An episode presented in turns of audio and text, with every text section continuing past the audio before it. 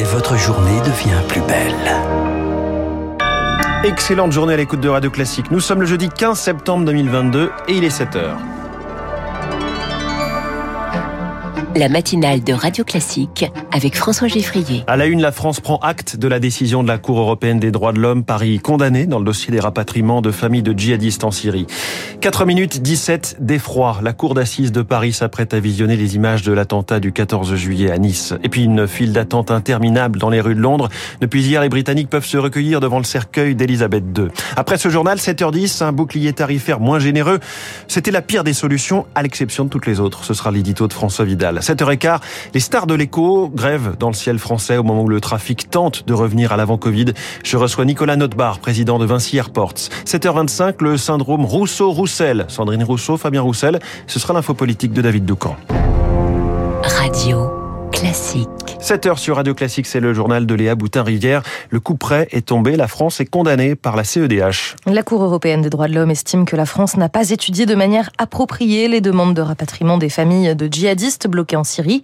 Selon la Cour, cela va à l'encontre de la protection des enfants retenus dans des camps insalubres, dans des conditions confinant à la torture. En juillet, 35 mineurs et 16 femmes ont été rapatriés après des décisions au cas par cas. À présent, la France pourrait changer de doctrine et rapatrier toutes ces familles. Le détail avec Rémi Pister. Premier cas de figure, ces femmes sont sous le coup d'un mandat d'arrêt. Elles sont donc immédiatement présentées devant un juge d'instruction pour être mises en examen et surtout interrogées. Deuxième cas de figure, aucune procédure judiciaire n'est en cours. Elles sont alors placées en garde à vue par des services spécialisés, le plus souvent dans les locaux de la DGSI. Dans les 96 heures, elles sont présentées à un juge d'instruction et mises en examen pour association de malfaiteurs terroristes criminels. La finalité est la même pour toutes ces femmes. Elles sont placées en détention provisoire le temps d'être jugées. Quant aux mineurs, ils sont directement pris en charge par l'aide sociale à l'enfance sous la protection d'un juge. La priorité est d'abord d'évaluer leur état psychologique, ensuite au juge de décider, soit ils sont confiés à leur famille, comme des grands-parents ou oncles et tantes qui pourraient se manifester et faire une demande de garde. Si ce n'est pas le cas, ils sont placés en famille d'accueil ou en foyer, tout comme ceux qui sont orphelins et donc considérés comme des mineurs isolés. La France a réagi, elle a pris acte de la décision de la CEDH. Une journée particulièrement difficile s'annonce dans le procès de l'attentat de Nice. La cour et la salle d'audience s'apprêtent à visionner dans la matinée les images de l'attaque qui a endeuillé la promenade des Anglais le 14 juillet 2016. La question avait fait débat. Finalement, Céline Martelet, le président de la Cour spéciale de Paris, a donné son feu vert hier. Effectivement, le huis clos partiel demandé par une avocate de victime a été rejeté pour le président de la Cour d'assises spéciale. Ces images doivent être diffusées parce qu'elles sont à ses yeux un élément important de le dossier. Un élément, je le cite, de nature à éclairer la Cour sur le nombre de victimes. En 4 minutes et 17 secondes, au volant de son 19 tonnes, Mohamed Lawesh Boulel a tué 86 personnes. Ces 4 minutes et 17 secondes ont été enregistrées par des caméras de vidéosurveillance. 4 minutes et 17 secondes qui vont créer l'effroi, a averti l'un des avocats généraux. De nombreux témoins de cette attaque ont raconté au cours de l'enquête comment le camion avait zigzagué pour faucher le maximum de personnes, des familles parfois qui, pour certaines, n'ont même pas eu le temps de fuir.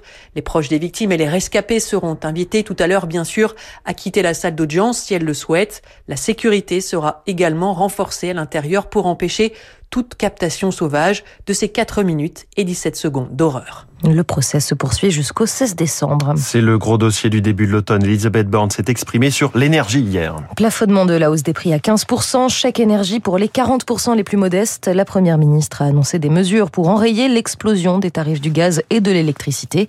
Au sujet des stocks disponibles, elle a voulu rassurer, dans les scénarios les plus probables, si chacun prend ses responsabilités, il n'y aura pas de coupure. Et parmi les facteurs de cette crise, Léa, il y a bien sûr la guerre en Ukraine. Le conflit se poursuit. Hier, à Izium, ville stratégique reconquise ces derniers jours, Volodymyr Zelensky a promis aux Ukrainiens la victoire. Plus tôt dans la journée, il a rencontré la commissaire européenne Ursula von der Leyen en visite à Kiev. Les 27 ont déjà fourni de l'aide humanitaire et militaire. Et depuis fin août, l'UE prépare aussi un plan de formation pour les soldats ukrainiens. Ulrich Bouna est géopolitologue et spécialiste de l'Europe centrale et orientale. Actuellement, il y a déjà plusieurs formations. On a des soldats ukrainiens qui sont venus en France pour être formés à l'utilisation des canons César. On a des soldats ukrainiens qui sont allés en Allemagne pour être formés euh, à l'utilisation des canons Guépard, par exemple. Donc je dirais que l'ensemble des pays européens ont compris qu'il y a un besoin long terme de coordination globale de toutes ces formations qui sont pour l'instant un petit peu disséminées euh, au sein de l'Europe. Et dernier aspect aussi qui est que l'Ukraine euh, elle-même a également envoyé des demandes de formation auprès des alliés, purement militaires sur certains matériels, mais aussi de tireurs d'élite, etc. et donc créer un réceptacle européen pour les réceptionner et ensuite les aiguiller auprès des différents pays me semble effectivement une démarche pertinente. Du côté de la Russie, Vladimir Poutine rencontre dans la journée le président chinois Xi Jinping en Ouzbékistan pour un sommet régional. Officieusement, c'est l'occasion pour le Kremlin de montrer qu'il n'est pas isolé sur la scène internationale. Le président russe s'est aussi entretenu hier avec le patron de l'ONU, Antonio Gutiérrez. Pour le secrétaire général des Nations Unies, les chances de paix sont minimales à ce stade. À des milliers de kilomètres de là, en Grande-Bretagne, une file d'attente interminable devant Westminster. Des milliers de personnes attendent pour se recueillir devant le cercueil d'Elisabeth II. La file fait plusieurs kilomètres de long et parcourt tout Londres. La ville tout entière est en deuil et donc au ralenti. Lundi, c'est même tout le pays qui s'arrêtera le temps des funérailles. Certains s'inquiètent des conséquences économiques, comme Kemi Akinola, chef du Labour dans un quartier de l'Ouest londonien. C'est vraiment une période très étrange. Ça ne nous est jamais arrivé avant, bien sûr.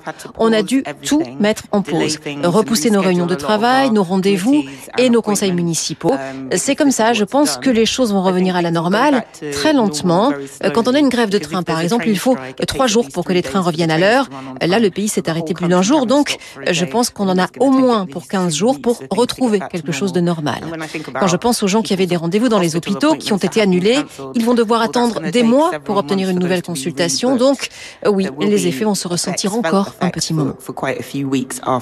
Propos recueillis par notre envoyé spécial à Londres, Victoire Fort. Et puis sachez pour finir qu'Air France a été contrainte d'annuler la moitié de ses vols de demain face à la grève annoncée des contrôleurs aériens. Ces derniers réclament des hausses de salaire et plus de recrutement. Pour en parler, François, votre invité, le patron de Vinci Aéroport, Nicolas Notbar, vous le recevez juste après ce journal. Il est en effet notre star de l'écho ce matin. Dans quelques instants, je lui demanderai aussi si rendre les aéroports plus verts est un oxymore. Je crois qu'il est assez présent sur cette question. Et puis, juste avant cela, il y aura l'édito de François Vidal sur ce bouclier tarifaire qui paraîtra forcément insuffisant aux yeux de Français euh, quelque peu anesthésiés par le quoi qu'il en coûte. Merci Léa Boutin-Rivière. C'était le journal de 7 heures sur Radio Classique. Il est 7 heures.